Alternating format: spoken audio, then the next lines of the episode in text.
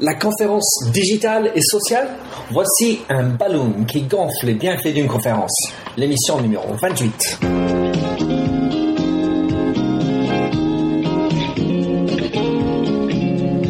Hello, bonjour et bienvenue sur l'émission radio téléchargeable Minter Dialogue où on parle des marques, de l'Internet et les nouvelles technologies. Je suis Minterdial, votre compère pour cette émission radio téléchargeable, autrement dit un podcast. Je suis auteur du blog minterdial.fr où vous trouverez les show pour l'entretien qui suit, avec l'ensemble des sites et des liens cités dans l'émission. Si vous lisez anglais, j'ai également mon blog en anglais, themindset.com, T-H-E-M-Y-N-D-S-E-T. Plongeons alors dans cette nouvelle émission de Minter Dialogue. Hello, bonjour, c'est Minter Dial du Minter Dialogue Radio Show et je suis dans les bureaux de Balloon avec André Vestemenu. Alors, André, est-ce que tu peux nous expliquer euh, Balloon, s'il te plaît, et te présenter? Bonjour Minter, je suis André Vestemenu, l'un des trois cofondateurs de Balloon. Donc Balloon, en fait, c'est une application web et mobile destinée aux organisateurs de conférences pour qu'ils permettent en fait à leur public de participer, donc de réagir, de commenter, de participer à des quiz, des sondages, etc. Tout ça depuis leur mobile. En fait, on est parti d'un constat très simple, c'est qu'il y a énormément de choses qui ont été faites sur les conférences ces dernières années. PowerPoint, le streaming, la vidéo, etc. Mais tout ça, ça a eu lieu en fait uniquement du côté de la scène. On se retrouve encore dans des conférences où on a 5-10 minutes de questions-réponses à la fin, où en général c'est toujours les mêmes gens qui vont monopoliser la parole, et où finalement le public sort de la conférence sans avoir vraiment participé. Les 5-6 questions que tout le monde se posait n'ont pas été traitées, et euh, souvent les gens ont plus de questions que de réponses. Donc on s'est rendu compte qu'en donnant la parole au public en permanence et sans qu'il perturbe la conférence, donc tout ça depuis leur téléphone, on arrive à résoudre ces problèmes. En plus de ça, on augmente la participation, c'est-à-dire que les organisateurs de conférences euh, qui utilisent nos solutions ont jusqu'à 40% de, participation. Euh, on gagne du temps en traitant plus de questions, en abordant plus de thèmes. Et finalement, on implique beaucoup plus fortement la communauté dans la conférence. Donc en fait, euh, ce qui est marrant, c'est que quand on est dans une conférence, début, à la fin, on arrive vers la question. Généralement, y a cette, cette pause prégnante, comme on dit en anglais, où il y a personne qui dit. Ensuite, enfin, il y a une main qui est levée, où c'est le, le, conférencier lui-même qui pose la première question, plus ou moins sensée. Et puis après, il y a, comme tu dis, les cinq questions. Mais toutes les autres questions euh, qui, qui moulinaient, parfois, on n'a pas on a un peu peur de poser ou qui, qui viennent pas spontanément à la fin, ben, si on a, la capacité de faire cette euh, démarche pendant, les autres euh, vont se rallier derrière et ça devient quelque chose de beaucoup plus participatif dans la conférence. Alors exactement, il y a deux choses. Comme tu l'as dit, d'abord, les gens très souvent sont timides, donc ils, ils osent pas. À la fin, il y a toujours ce, ce moment, on appelle ça le syndrome de la première question on passe la parole au public. Maintenant, vous avez des questions, et là, tout le monde se regarde un petit peu, et personne ne veut vraiment poser de questions. À l'inverse, on peut avoir la personne qui, elle, prend la parole et qui monte pendant 3, 4, 5 minutes, qu'elle est plus intelligente que tout le monde, le speaker compris. Donc nous, en fait, on arrive à résoudre ce problème en permettant à tout le monde de participer, donc de poser ses questions en permanence. Et en plus de ça, euh, ce dont on s'est rendu compte, c'est que quand, de la même manière que toi, tu es dans une conférence, tu fais une remarque à la personne à, côté de toi, ou tu, tu, lui poses une question, cette remarque, cette question, elle est intelligente, c'est ton point de vue, et elle intéresse a priori toute la salle. Donc le fait de partager ça avec toute la salle, ça vient enrichir en fait le simple discours de, l'intervenant. Donc effectivement, on permet de créer des conférences collaboratives. Et le fait donc d'afficher, de voir tout ça, ça vient enrichir un petit peu la conférence. Ça permet d'avoir beaucoup plus de questions et d'avoir surtout des questions de beaucoup plus grande qualité. Alors, tu as dit au début, juste pour clarifier, qu'il fallait avoir son mobile, mais si j'ai mon portable connecté ou je suis à l'extérieur euh, devant mon webcam, je peux aussi utiliser Balloon. Alors c'est vrai, n'importe qui qui euh, a un mobile et qui va sur notre site peut le faire. Euh, il se trouve que ça a du sens de l'utiliser de l'extérieur quand on sait ce qui se passe à l'intérieur. C'est-à-dire nous, c'est un service qui est vraiment fait pour les personnes qui suivent la conférence, qui sont dans la conférence. Donc c'est pas du Twitter dans la mesure où les gens qui, live tweet, ce qu'ils vont faire, c'est parler à l'extérieur et retranscrire à l'extérieur la conférence. C'est plus vraiment pour les gens qui la suivent, soit directement dans la salle, soit derrière leur, euh, leur stream. C'est un outil de, de back channel en fait, donc qui va permettre de un petit peu orienter, structurer toutes les conversations qui peuvent avoir trait à cette euh, à cette conférence. Et nous, on est beaucoup plus orienté questions et commentaires qui ont trait à ça que live tweeting par exemple. en fait, donc vous, vous êtes un, système par rapport à Twitter qui, qui permet d'être totalement euh, étanche, clos, pour garder la confidentialité, mais évidemment, vous avez la possibilité de l'ouvrir à partir du moment où vous donnez accès. Donc, vous pouvez contrôler ça. Moi, ce qui est toujours la question fatidique quand je suis sur scène, je suis un, un, présentateur, il y a le Twitch stream ou il y a le balloon stream qui arrive c'est vous, vous avez la possibilité de modérer, mais c'est toujours la, la, capacité à la fois de parler et de donner son discours, parce que j'ai quand même quelque chose à raconter, et d'interagir avec cet écran. Comment est-ce que tu, dans ton expérience, tu as vu des conférenciers, enfin des speakers, comme j'aime bien parler, euh, sur scène, et comment ils, ils, manient bien ça? Quels conseils tu peux donner? Comment tu as, vu bien et mal fait euh, cette interaction? Alors, en général, c'est très compliqué à la fois de parler et de gérer cet écran. On s'est retrouvé dans, dans, des conférences avec des intervenants qui essayaient de faire les deux, des speakers qui essayaient de faire les deux à la fois. Ça passait pas très bien. Ce qu'on conseille en fait quand il y a un seul speaker qui est sur scène, c'est que lui déroule en fait son speech et toutes les toutes les 10 minutes par exemple, il s'arrête et il prenne les questions qui là sont les, euh, les plus intéressantes. C'est-à-dire qu'on a un système de vote sur les questions un peu un système de like comme sur Facebook donc comme ça, on s'assure en fait que donc c'est toute la salle qui en permanence peut aussi liker les questions et comme ça, on fait remonter directement les questions les plus pertinentes. Pardon. Donc ce qu'on conseille à l'intervenant quand il est seul, c'est toutes les 10 minutes s'arrêter, prendre les deux trois questions les plus likées, donc qui seront en, lien avec ce que lui a dit pendant 10 minutes. Et donc comme ça, bah, redonner un petit peu d'une part de peps dans sa conférence, la recadrer un petit peu, et lui-même bah, voir un petit peu ce qui intéresse les gens. Donc ça, c'est quand il est seul. Quand on est dans le cadre d'une table ronde, c'est là où, notre solution devient extrêmement forte parce que on a donc un animateur, un modérateur en fait, qui lui va avoir le flux de toutes les questions une fois qu'elles ont été modérées bien sûr, et qui va en fait pouvoir sélectionner, se faire un petit panier de, questions qu'il peut poser au fur et à mesure. Donc lui, dans ce cas-là, devient vraiment porte-parole de la salle auprès des, euh, intervenants. Et c'est une des configurations qui convient le mieux euh, à Balloon. Alors derrière, il y a de la modération. Euh, il, est le porte-parole de la salle, modéré quelque part, mais il y a quand même une certaine transparence parce que on, on, on est dans la salle, on a posté sur Balloon, ça c'est modéré et c'est accepté. Et ensuite, donc on peut voir. Donc il y a une certaine transparence, mais c'est quand même modéré.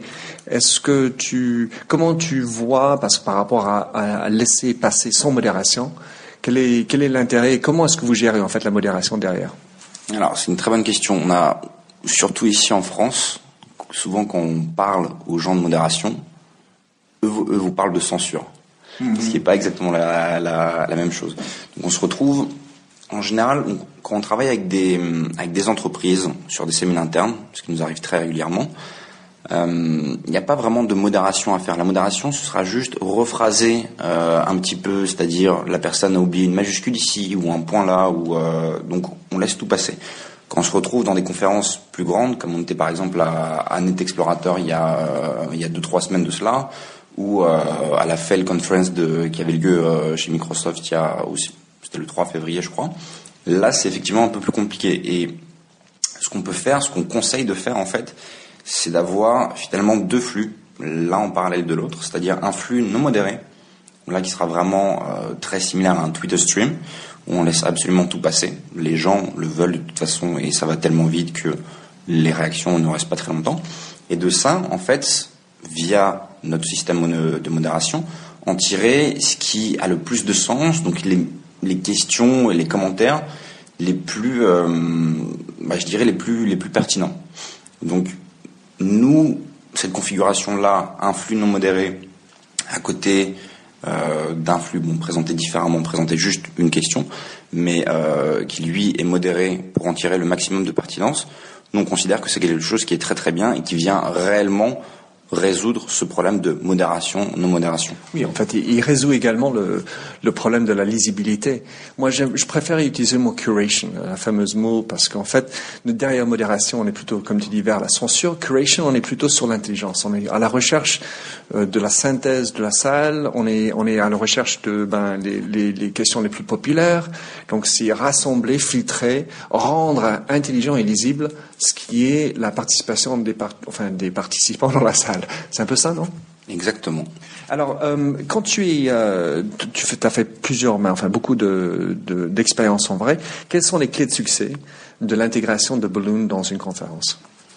Alors souvent, nos clients, l'une des, enfin qui sont pas encore nos clients à ce moment-là, qui sont des prospects, nous demandent mais est-ce que finalement ça va pas venir euh, détourner l'attention du public? Nous, on leur répond que non seulement ça va pas la détourner, mais en plus de ça, ça va la focaliser. C'est-à-dire que les gens aujourd'hui, ils veulent pas écouter la conférence. Enfin, ils ont tous leur téléphone. On a beau leur dire au début de la conférence, éteignez votre téléphone. Ils l'ont. Donc, ils vont faire euh, des sudoku, euh, de l'email, du Facebook, etc. Ce qu'on leur propose, c'est au contraire garder leur téléphone allumé et au lieu de faire du sudoku ou de l'email, bah, de vraiment participer. Et on se rend compte qu'on augmente la participation.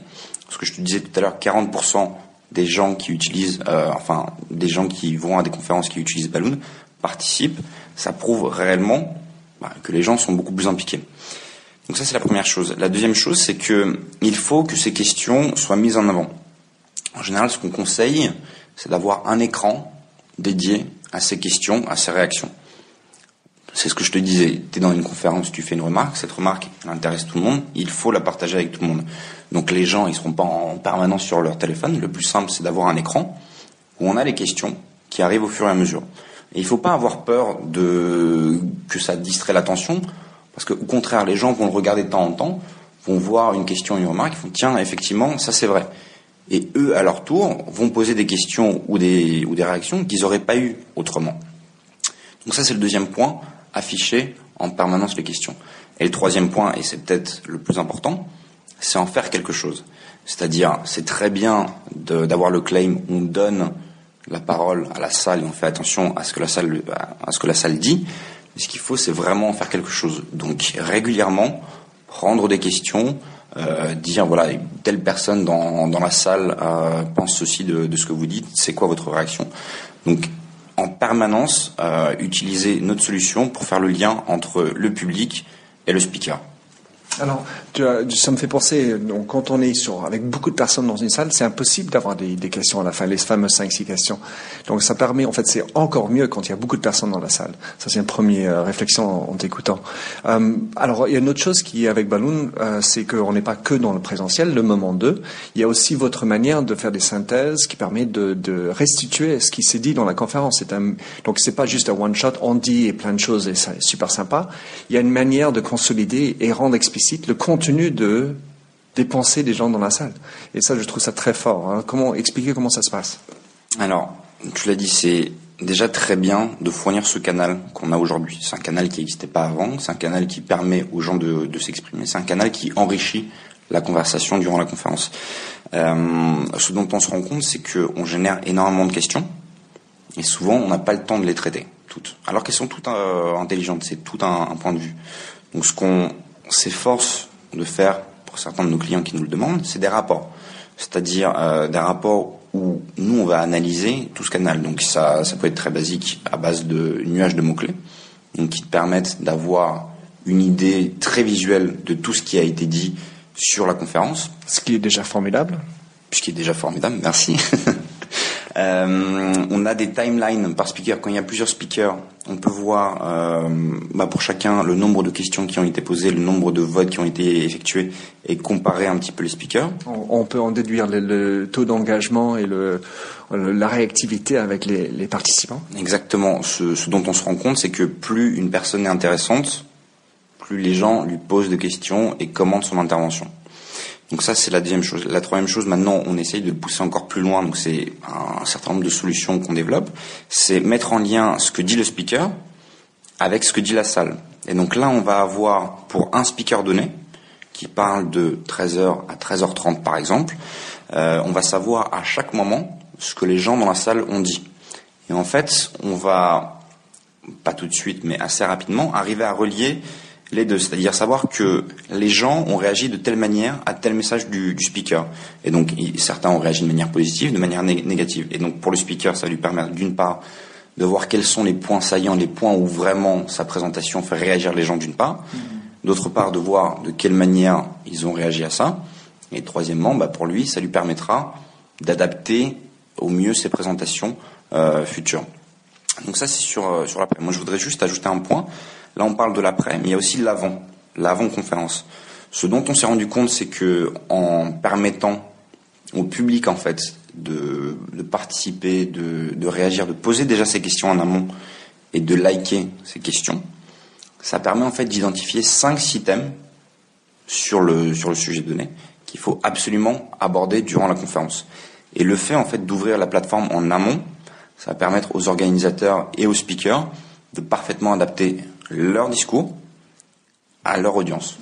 Ce qui me fait penser à cette fameuse question des REI qu'on pose toujours. Ben, j'ai envie de le rebaptiser le retour, sur interaction. C'est-à-dire le REI euh, peut, devenir différent. Alors juste euh, un point, c'est on n'a pas développé ça, c'est ton, offre en fait, il, il constitue quoi? Pour en clair, euh, je, je, veux l'intégrer Balloon dans ma conférence. Quelles sont les options rapidement si tu peux nous donner Évidemment, c'est sur le site pour le plus d'informations.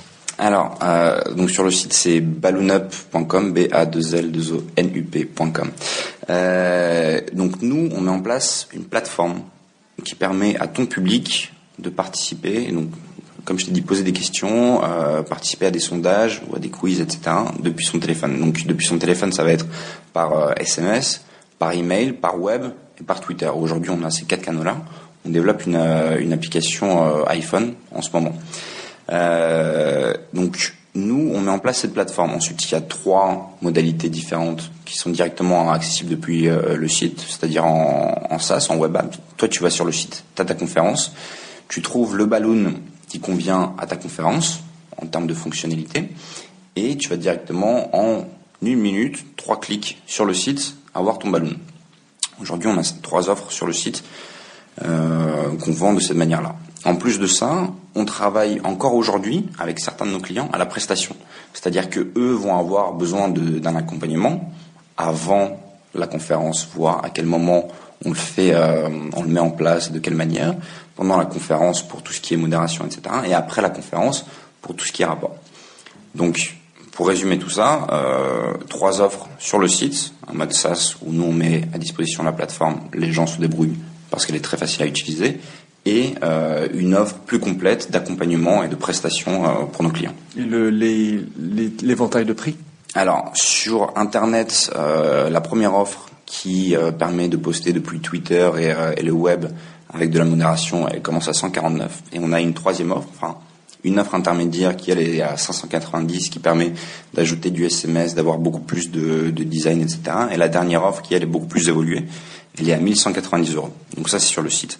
Quand nous on travaille à la prestation, en général on facture entre 1500 et 4000 selon euh, bah, d'une part tout ce qu'il y a à faire en termes de customisation de l'interface, ça arrive très souvent qu'on customise l'interface pour ces clients-là.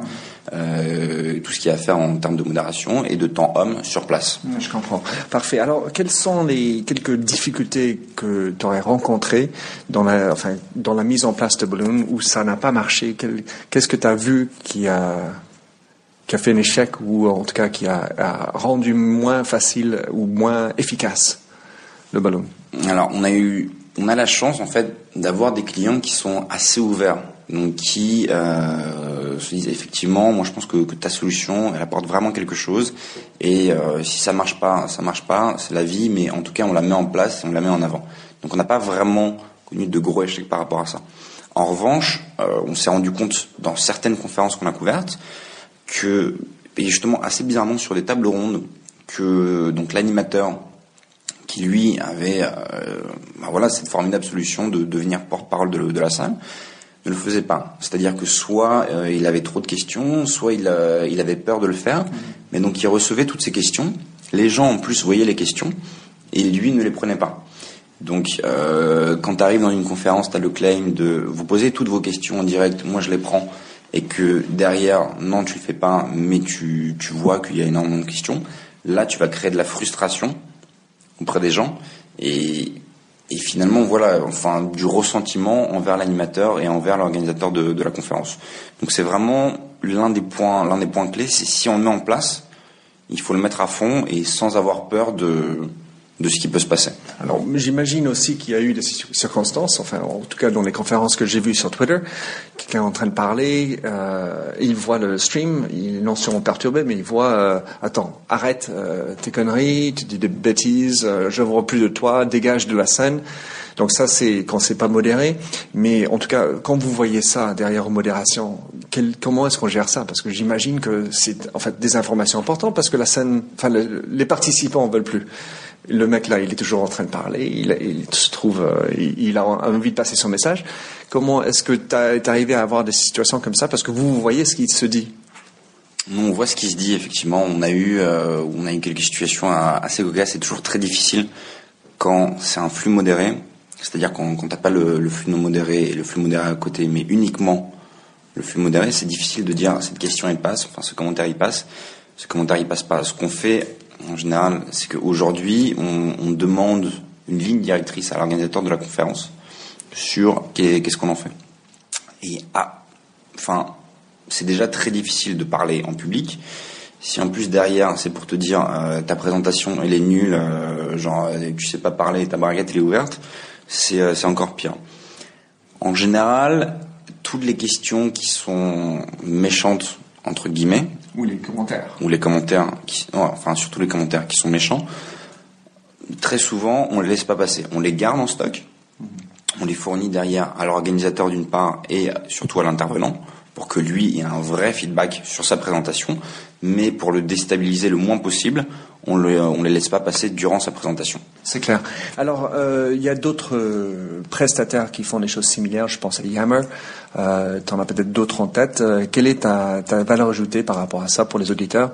Pourquoi venir voir Balloon et pas, pas les autres? Si tu peux les citer, en mieux comprendre quelle est votre valeur ajoutée?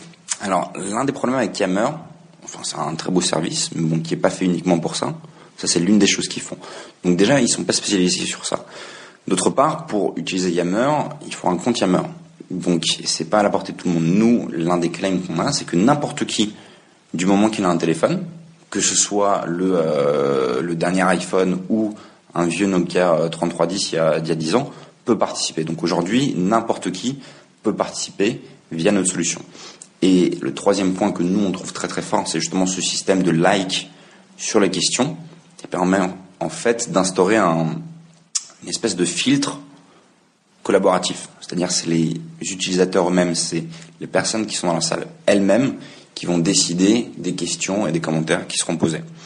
Donc ça c'est la grosse différence par rapport à, Yammer et par rapport à d'autres concurrents en France qui existent depuis euh, depuis un certain temps. Je pense notamment à, à Mobile Actif, qui eux ont déjà un système comme ça, mais qui permet uniquement par SMS de euh, d'envoyer des, euh, des messages sur euh, sur un mur.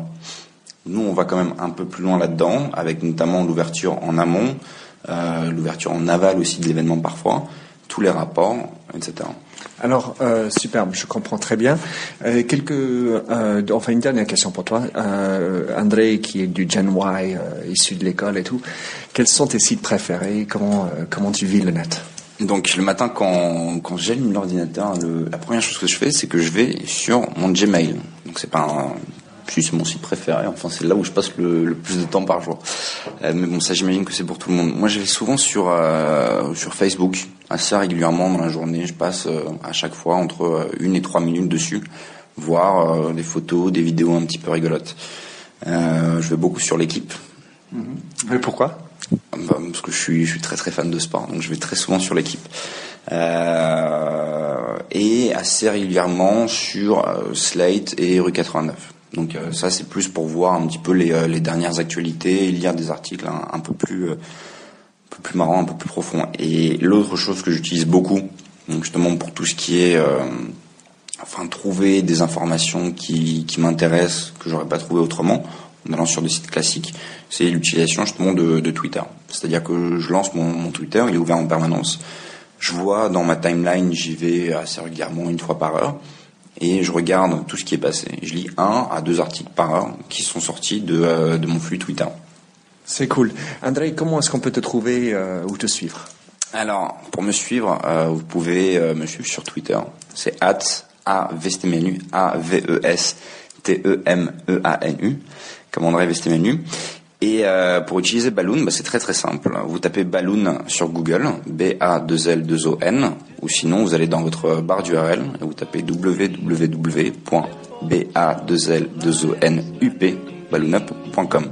Très clair. André, je te remercie beaucoup. C'est un, très bel entretien. J'ai beaucoup apprécié.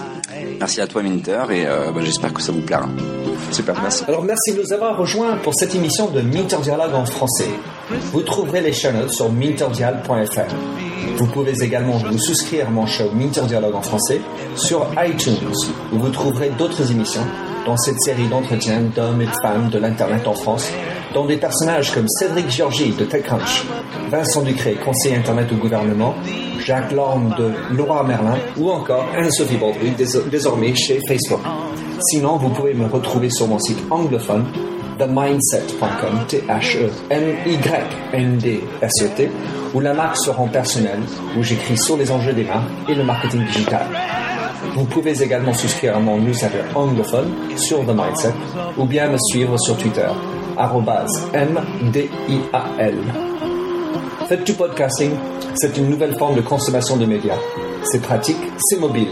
S'il vous plaît, partagez ou tweetez si cette émission vous a plu. Bonne continuation, où que vous soyez.